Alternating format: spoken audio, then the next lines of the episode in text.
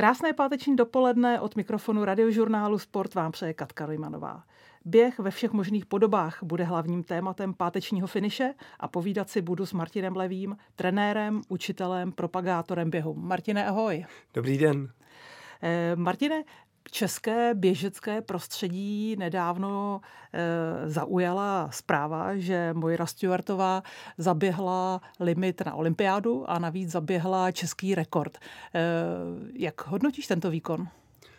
Tak běžci obecně si myslím, že z toho mají velkou radost. Když jsem sledoval, co to udělalo na těch sociálních sítích, jak z toho jásají vlastně i ty hobby běžci, protože v okamžiku, kdy vidějí, že něco takového se podařilo, tak získávají další motivaci a i já z toho máme velkou radost. Sledoval si ten její výkon, byl něčím zajímavým, nebo to bylo opravdu naplánovaný, naprogramovaný a prostě běžela podle nějakého itineráře, kolik má běžet na kilák. Eh, zabýval jsi se tím jejím závodem nějak podrobněji? Eh, nesledoval jsem zatím, eh, budu se na to určitě ještě dívat, protože mě to taky zajímá a Paříž určitě sledovat budu. Ona to zaběhla ve Valencii, mám mhm. pocit. Mm-hmm. Předpokládám, že v tomto ročním období, kdy u nás teda začala už zima, tak tam vládlo asi optimální maratonské počasí, že? Uh, přesně tak. Ono je výhoda, že vlastně v okamžiku, kdy běžíte ve velkém vedru, tak se to tělo přehřívá. Když zase běžíte ve velkém chladu, tak vlastně trošku drhnou klouby. To říkám tak jako pro hobby běžce. Takže Mojře tam opravdu vyšlo nádherný počasí. A asi se jí ty svaly i hezky okysličovaly, takže jí to běželo, běželo parádně. Eh, pojďme teda ale k tobě. Já jsem vyjmenovala několik tvých profesí nebo e, vlastně tomu, čemu se věnuješ. Ty kromě toho, že trénuješ běžce, věnuješ se běhání jako takovému, tak seš ale i učitel. Učíš děti na základní škole. Mm-hmm. Jak to k sobě jde? Doplňují se tyto dvě tvoje profese? Právě, že se doplňují víc, než jsem čekal. Dost často, když třeba vedu nějaké firmní výběhy, nebo když vybíhám s běžcem na nějaký vyloženě běhy, kde nemusím mít nějaký tréninkový plán, ale jedeme jenom asi zaběhat si pro zábavu, tak já používám hry, které používám v tělesné výchově pro děti, vlastně pro ty dospělí. A ty manažeři a velký běžci, který mám, tak z toho mají radost. Naopak zase nějakou strukturu, kterou vlastně mám na těch tréninkách běžeckých, aplikuju vlastně na hodinu školní tělocviku a taky mi to krásně sedí. Ty jsi ale cestu k běhání měl relativně hodně klikatou. Ty jsi vlastně vystudoval filozofii, což není úplně vysoká škola, která by korespondovala s tím, že budeš se nakonec věnovat e, sportu a běhání. E, později Palestra, to už je přece jenom škola se sportovním zaměřením, ale kudy vedla tvá cesta k běhání? Já jsem vlastně k tomu běhání se dostal díky svému spolužáku na základní škole, který mi říkal, že jim odpadl nějaký běžec eh, na závody a že by někoho potřeboval. Tak jsem se tam tak jako objevil a tím, že jsem byl bez tréninku, tak jsem stejně jako obsazoval a získával nějaký body. Ale to jsem se tomu ještě nevěnoval.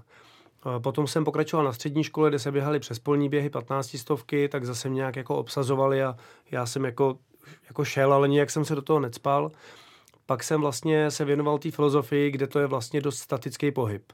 To je buď sedět nebo ležet u knížky, u počítače a bez toho sportu by to vůbec nešlo. Takže jsem se začal věnovat právě tomu běhání, chodil jsem do posilovny, plavat na kolo, No a zjistil jsem, že vlastně nejvíc mě baví, víc mě baví ten pohyb, než jenom sezení u té knihy a proto jsem vlastně studoval i tu palestru a po několika potom letech, co jsem dostudoval, se ze mě stal i trenér.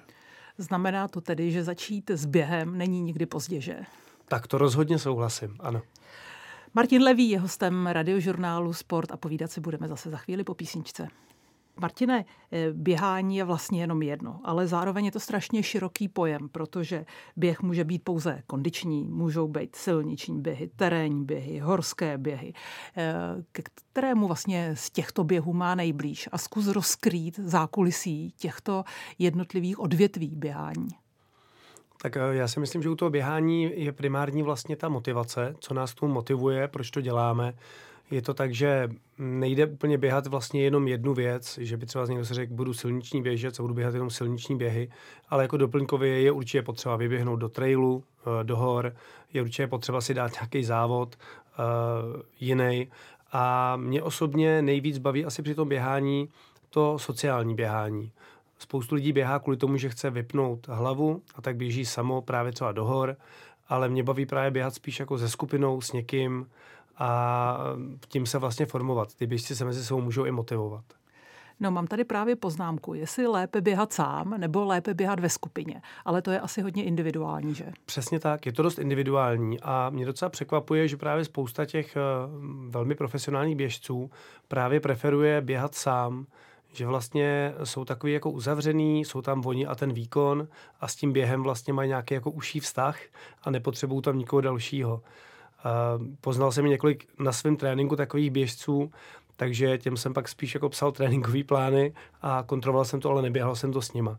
A někteří naopak preferují neběžet to sami a i když mají třeba tréninkový plán, tak běžím s nima a vlastně ten trénink si užívám s nima, kontroluje, povídáme si a jsme tam spolu. Já jsem mluvila o tom vlastně, jak začít, měla jsem na mysli kondiční běhání. Asi, aby člověk se mohl vydat na nějaký závod, tak by měl začít takovým tím obecným kondičním během a pak si třeba vybrat, jestli je pro něj lepší připravovat se na silniční běhy nebo právě na ty krosy, nebo ještě na jiný druh závodu, nebo je myslíš ideální to kombinovat? Tak v tréninku si myslím, že bych to asi, asi spíš kombinoval, protože ono se to docela doplňuje. Uh, jinak jako závod si musí každý vybrat sám. Uh, spoustu lidí propadlo těm překážkovým závodům, tomu já vůbec jakoby nefandím. Tam mi přijde, že jako hrozí zbytečně zranění. Už takhle vlastně to přetížení nějaký může být i při tom závodě. Takže já osobně nejradši mám, mám ty silniční závody. Uh, baví mě ale i trailový závody, takže jednou ročně vyjíždím nějaký zahraniční trailový závod jako taková motivace a, a zajímavost v tom tréninku. Ty jsi mi odpověděl na otázku, co máš nejradši, takže silniční závody. Eh, je to tak? A za mě, za mě asi ano. A nehrozí tam třeba přece jenom nějaká větší zátěž na pohybový aparát, nebo v současné době jsou už boty tak kvalitní, že je vlastně jenom potřeba si vybrat správnou botu? No, myslím si, že to nebude jenom o těch botách, vždycky to je trošku i o technice toho běžce. Eh, potkávám spoustu běžců, kteří mají tu techniku vlastně sebe poškuzující, tak tam je to potřeba porovnat, protože základ toho běhání je vždycky nějaká obecná vytrvalost. To znamená, že vydržet v běhu nějakou dobu, aby to tělo umělo pracovat eh, a potom se můžeme vlastně bavit o těch závodech. Takže nebude to určitě jenom o botách. Je zajímavý, že ta technologie bot dokáže ten výkon opravdu silně zvýšit a ehm, vlastně asociace atletická už musela některé věci jako zakázat těm botám, aby nebyly tak moc dobrý. Takže... Já se tě na boty ještě zeptám. Já je mám Aha, vlastně dobře. později připravené jako velké téma, protože o botách v současné době se mluví strašně moc a je jich na trhu nepřeberné množství. Ale pojďme ještě zůstat u těch různých druhů. Eh, já třeba miluju běhání v terénu. Je člověk v přírodě, eh, vnímá okolo sebe krásné prostředí. Eh, jaké vlastně specifikum mají běhy v terénu, které jsou vlastně po nerovném terénu? Obnáší to třeba nějakou jinou techniku běhání? Tak eh, většinou v tom terénu to je o tom, že neběžíme po rovné zemi, která by byla stále stejná a musíme trošku variabilně prodlužovat krok, zkracovat krok a pracovat víc eh, s rovnováhou. Takže myslím si, že je to efektivnější na stabilitu těla, takže vnitřní stabilizační systém tím zapojíme určitě víc než při normálním rovném běhu. Trenér běhu Martin Levý je s námi na radiožurnálu Sport. Eh, Martine, k běhání patří samozřejmě závody. Spousta lidí nechce závodit, chodí jenom běhat pro radost, aby si udržovala kondici, ale spousta jich chce běžet závody. A na území České republiky je celá řada vyhlášených závodů. Já asi začnu tím pravděpodobně největším a to je Pražský mezinárodní maraton. Eh, co ty a tento vyhlášený svátek běžců v České republice?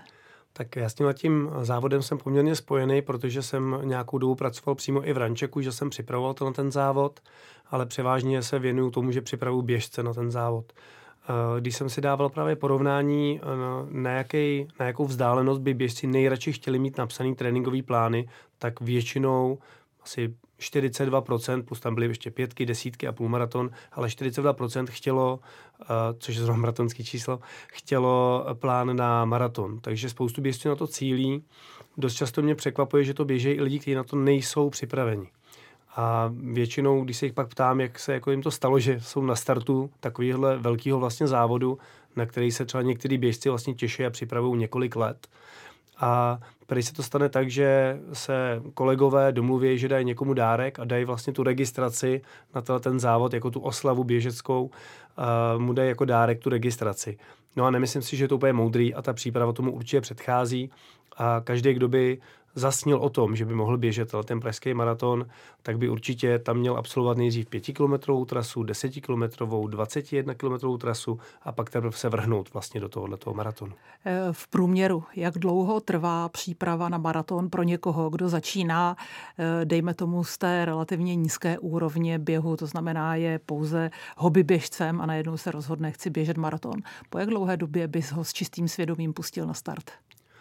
Tak je to taky, záleží to na konstituci, není to úplně o tom, že by to zvládl úplně každý, je potřeba se na to připravit. A já osobně, když mám běžce, který nějak trošku běhá, tak si myslím, že roční, rok a půl příprava podle toho, v jakém stavu, nám bohatě stačí a ten člověk to může jako zkusit zaběhnout. Dalším vyhlášeným závodem na českém území, který je výrazně kratší, a je to desítka, jsou Běchovice. Eh, je to třeba ten závod, který by mohl být prvním cílem pro začínající běžce? Asi by klidně mohl, je to čistě silniční závod, oproti tomu pražskému maratonu tam nejsou ty, ty dlažební kostky, je to vlastně jenom asfalt. Ehm, je to vlastně jeden z nejstarších vlastně závodů, který pokračoval bez předušení. Některé závody předušení měly, Běchovice byly pořád. Uh, jako desítka si myslím, že je dobrá, je tam uh, spoustu uh, běžců, takže vlastně ten kolektiv je tam motivující. A je to po asfaltu, běží se vlastně skoro pořád rovně, žádný velký zatáčky, akorát teda počítat s převýšením. Myslíš, že ten hrdložeský kopec, který je na závěr závodu, je tak bolavý pro běžce? No, myslím si, že každý, ať už běžec, profík nebo i začátečník, tenhle ten kopec zrovna ucítí.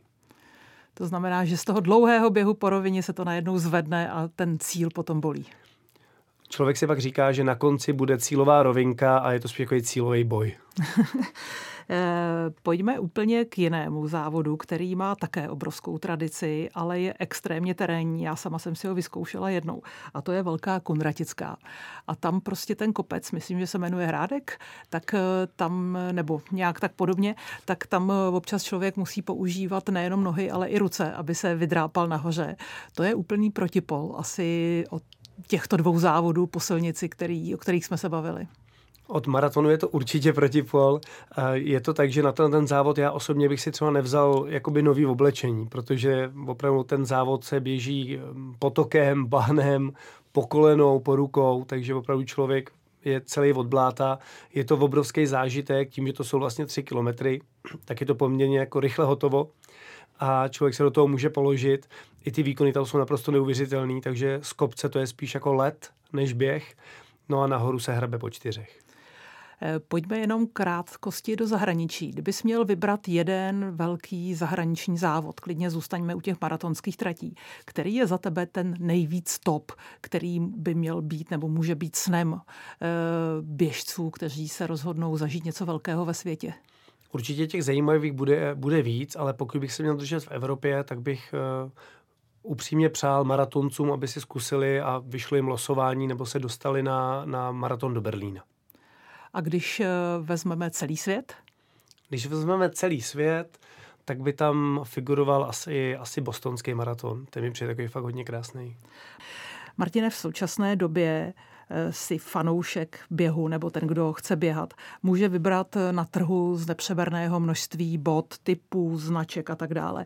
Jak se vlastně orientovat při výběru bot, když někdo, kdo tomu příliš nerozumí, přijde do obchodu a chce si koupit boty na běhání?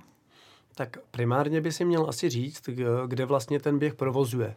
Eh, je velký rozdíl, jestli budu běhat jenom po asfaltu, nebo jestli budu běhat v lese, v terénu tak tam bych se potom rozhodoval, jestli to budou silniční boty nebo trailové boty, které mají větší, větší podrážku.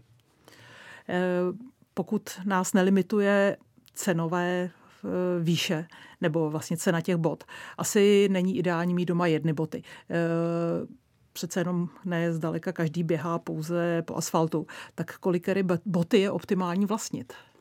No, za mě, kdybych si mohl jako vybrat, tak třeba já mám patery, ale podle mě pro hobby běžce, aby do toho nemusel investovat tolik, tak stačí mít dvoje, po případě troje. Oni se lišejí boty na zimu, tím, že mají navíc třeba Goratex, eh, nebo jsou vyteplenější. Boty závodní, kdyby náhodou ten běžec už byl třeba i na závody, tak zase budou ty body, boty lehčí. Bohužel ty lehčí boty vydrží méně kilometrů. Takže v okamžiku, kdybych chtěl běhat třeba 20-30 kilometrů týdně, a vytrvalostně a chtěl bych, aby ty boty chvíli vydržely, tak bych si kupoval nějaký vytrvalostní boty, ty naopak mají zase toho materiálu víc a díl díky tomu vydržejí. Jaký je zásadní rozdíl mezi botami na silnici a botami do terénu? Některé boty do terénu mají spevněnější e, kotník, je tam určitě velký rozdíl v tom, že podrážka přizpůsobená na práci na asfaltu, na opakovaný pohyb na stejném terénu bude vypadat úplně jinak. E, bude mít hladší podrážku, dokonce vlastně teď některé závodní boty měly podrážky, které vypadaly jenom jako šmirgol, že tam vzorek nebyl skoro žádný.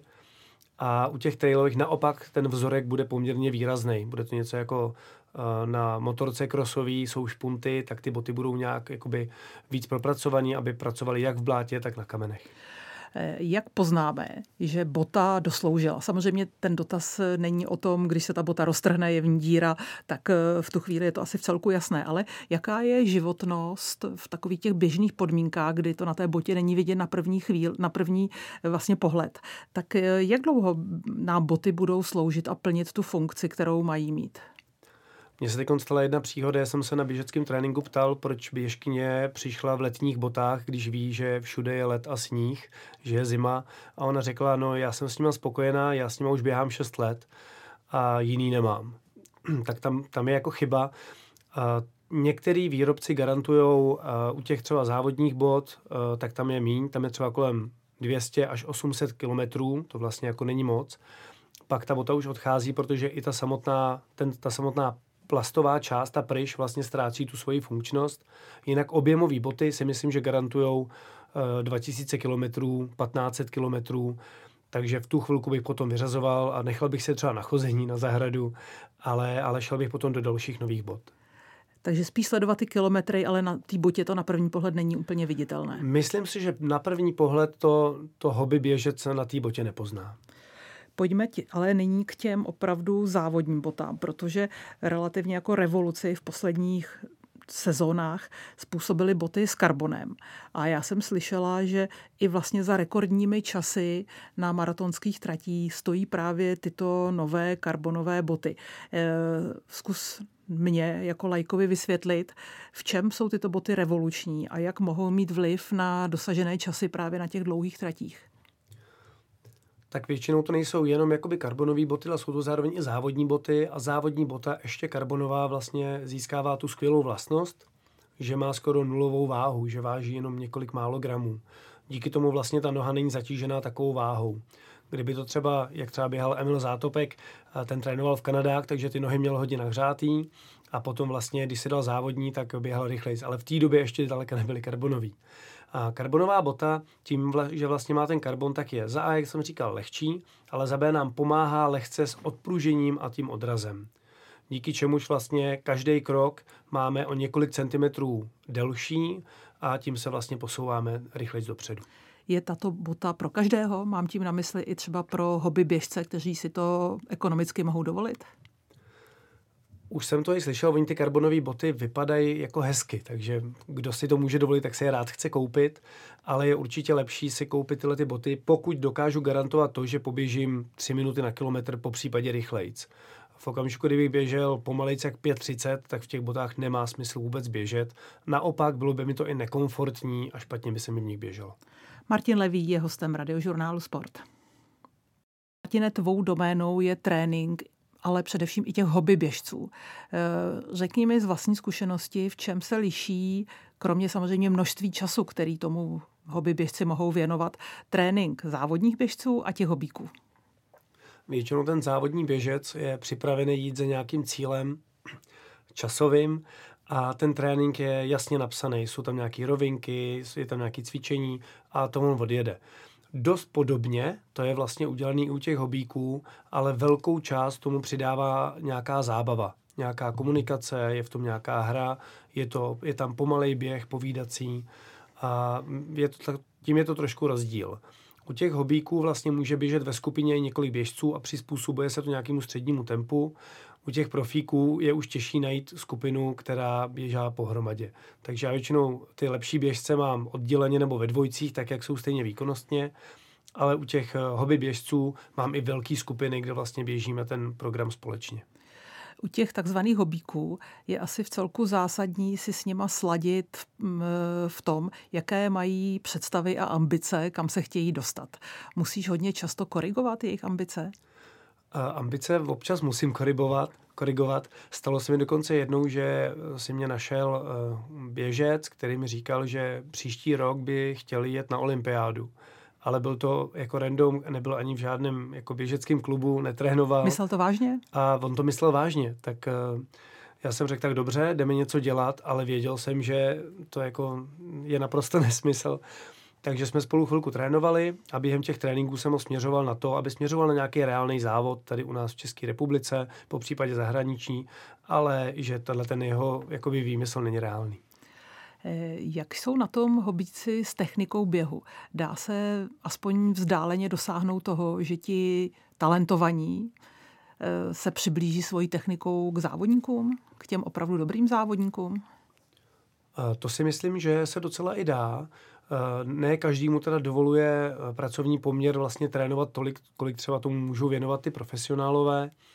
Takže, takže za mě se to určitě dá je tam potřeba komplexní příprava, je tam potřeba tomu věnovat tu energii, čas a mít u toho tu prioritu. Uh, nejvíce vlastně setkávám s tím, že někdo má za cíl uběhnout nějaký závod, někdo má za cíl, že tím běháním chce zhubnout, někdo má za cíl, že jenom chce někomu něco jako dokázat a uběhnout třeba nějaký kopec za nějaký čas. Ty jsi mluvil o tréninkových plánech. Vyžadují ti to sportovní nadšenci tréninkové plány, anebo naopak chtějí běhat podle chuti pro radost a nechtějí, nechtějí se nechávat svazovat nějakými plány dopředu, co mají otrénovat?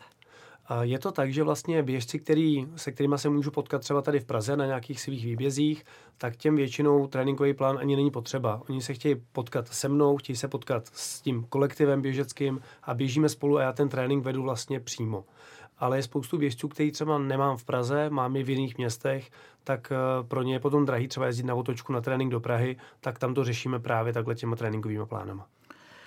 Takovou vymožeností současné doby jsou chytré hodinky, eh, které umějí měřit prakticky cokoliv. Ehm, samozřejmě mohou být pomůckou. Na druhou stranu myslíš si, že je dobré je poslouchat úplně eh, v takovém tom detailu, kdy ti ty hodinky hlásí, běž už spát a už si toho natrénoval moc nebo naopak málo? No já jsem měl takový období, kdy jsem si na to chvilku hrál a stalo se mi, že třeba bylo 10 večer a hodinky mi řekly, že mi jako chybí ještě několik kilometrů, tak jsem jako musel vyběhnout, ale určitě to není podstatný. Eh, je to určitě dobrý, že si to člověk může, on je to dobrý sluha ty hodinky, že my z něj můžeme brát nějaké ty informace, ale určitě je to špatný pán, protože on vlastně není to živý tvor, nemá tam k tomu ty emoce, eh, neví úplně všechno a některé data můžou být i zkreslený. Ty jsi ve svém vlastně profesním životě spolupracoval i s eh, mistrní světa eh, Zuzkou Hejnovou, která vlastně pořádá kempy pro děti. Eh, jak tě baví takovéto akce, u, které, u kterých jsou i známé tváře? Teď mluvím konkrétně o Zuzce. Mně se to právě hrozně líbí, protože třeba v té televizi, nebo když to, někdo člo, když to vidí někde na těch videích, jak jako předvádí ty výkony, tak si dost často může pozorovatel říct, že to jsou jako namyšlený lidi, kteří prostě dokázali něco a všichni ostatní obyčejní lidi jim jsou jako jedno. No a Zuzka a spousta dalších jsou vlastně důkazem, že, že, to, že to můžou být i normální lidi, hrozně fajn a je s nima to kamarádství super, že jdeme za nějakým cílem, pracujeme s těma dětma a vedeme je právě k nějakým výsledkům. Třeba i se jim podaří za čas vyrůst do něčeho velkého, jako třeba je Zuzka. Martine, ty si mimo jiné vytvořil si i takový svůj projektík Běhu zdar. Co tě k tomu vedlo a naplňuje tě takováto práce? Naplňuje mě moc, mám radost, že je to takový moje dítě, který teď oslavilo tři roky na podzim. Je to tak, že vlastně já jsem spolupracoval s HESu, spolupracoval se s Rančekem, s Running Molem, ze Sportcentrum Evropská a s dalšími. A v, v některých mi něco chybělo, a tak jsem si vytvořil vlastně vlastní projekt, kterým to vlastně doplňuji a, a dávám tomu vlastně ten, tu kompletnost. Um, tak Máš asi... radost, když se někdo pod tvým vedením zlepší? To mám, to mám právě velkou radost. Já když jsem se právě před nějakými deseti lety rozhodoval, jestli eh, se budu věnovat sobě a zaměřím se na nějaký jako, jako preciznější tréninky a budu se fakt tomu běhání věnovat, anebo jestli spíš se budu věnovat klientům, protože jsem přestal stíhat obě dvě věci kvalitně, tak jsem si říkal, buď, buď budu jakoby buď nebudu běhat tolik já, anebo, nebo nebudu běhat tolik klienti. No a v tu dobu před těma deseti lety vyhrálo to, že vlastně když vyhraju závod třeba jenom já, tak budu mít radost jenom já sám ze sebe, ale když takhle zlepším víc vlastně lidí, tak budu mít víc radosti. Takže tohle bylo moje rozhodnutí a tím, že jsem viděl, že spoustu lidí má ten cíl uběhnout třeba půlmaraton, maraton, ale ta technika jsem viděl očividně, že tam je potřeba na něčem zapracovat a potrénovat a věděl jsem co, tak jsem si řekl, že budu věnovat tu energii tomu, že těm lidem pomohu. Když by si měl neomezené možnosti a chtěl si si jít zaběhat někam, dejme tomu na nějaký okruh tvých snů, eh, zkus vymyslet, co by byla taková trať nebo okruh, kam by si chtěl jít zaběhat. Já třeba miluju švýcarský svatý mořic já měla ten mož, tu možnost, když jsem během kariéry tam jezdila trénovat, tak prostě to běhání okolo těch jezer nebo do Pontresíny, to jsou prostě nádherné trasy. Máš ty něco takového ve svém srdci, kde prostě si jdeš zaběhat opravdu schutí? Tak uh... Mně se v Česku běhá hrozně krásně třeba na sněžku. Možná to zní hrozně jako jednoduše. Spece pod sněžkou. Ale eh, ze špindlu. Ze špindlu rád běhám, běhám na sněžku, to se mi třeba jako líbí moc. Tam ta krajina, to stoupání, to mám hodně rád, ale velkou radost mám taky z toho, když můžu vyběhnout v zahraničí. Běh po pláži mě hodně baví, baví mě běhat v řesovištěma, třeba v Estonsku, líbilo se mi ve Skotsku běhat, na Kanárských ostrovech taky běhám rád, takže jako to zahraničí mi baví taky hodně. Ty nejsi ale čistokrevný běžec. Já o tobě vím, že jsi v minulosti i závodně tančil na výkonnostní úrovni. Eh, co to bylo za etapu tvého života, že si vlastně z tance utekl k běhu? Já bych z tance neutíkal, i když to je taková běžecká odpověď, ale ono to bylo tak, že mi partnerka odjela do Ameriky a v tom tancování se strašně špatně jako hledá a sehrává uh, nová, takže já jsem nějaký, nějaký dvě tanečnice zkoušel, ale s ani jednou jsme si tolik nesedli, tak to vlastně ukončilo to moje, to moje tancování. Mají tyto dva sporty něco společného? Určitě se tam musí člověk eh, hejbat, musí makat. A je pravda teďkom poslední dobou, že určitě jsem byl unavenější třeba z tanečních soustředění víc než z běžeckých soustředění. Co v současné době plánuješ? Kam vidíš ve své sportovní a běžecké budoucnosti eh, před sebou? Teď poslední dobou jsem se hodně zamloval do akrojogy, což jsou vlastně což je vlastně jogové cvičení, který má společného hodně s akrobací, kdy vlastně cvičejí dva spolu a spolupracují. A mám takovou letošní zajímavou výzvu z jiného sportu, který doufám dopadne dobře, a to je, že 17. bych měl mít uh, boxový zápas. A to je opravdu jenom taková výzva. Já nemám vůbec rád jako ubližování lidem, takže tohle je pro mě, i pro mě osobně jako výzva, uh, jestli to vůbec vlastně zvládnu a chtěl bych to i přežít, tak se na to hrozně zvědavý. Bude to hobby, takže v helmách, rukavice, uh, mělo by to jako jednoduchý, nějakých 10 kol si dáme. A nějaký sportovní sen? A sportovní sen, v tom sportu asi největší sen, co bych, co bych takhle mohl říct, je, že bych chtěl sportovat do co nejvyššího věku. To je nějaký můj nejvíc sportovní sen. Nemám sen jako zaběhnout nějaký závod, eh, zaběhat si někde, předběhnout někoho, ale užívat si ten sport co nejdíl, to bych si přál. A to byl krásný závěr našeho povídání. To budeme přát samozřejmě všem našim sportovně laděným posluchačům, aby si sport užívali co nejdéle. Tobě moc krát děkuji, že jsi byl hostem pátečního finiše na radiožurnálu Sport a ať se ti tvoje sny a plány vyvedou. Moc děkuji za pozvání.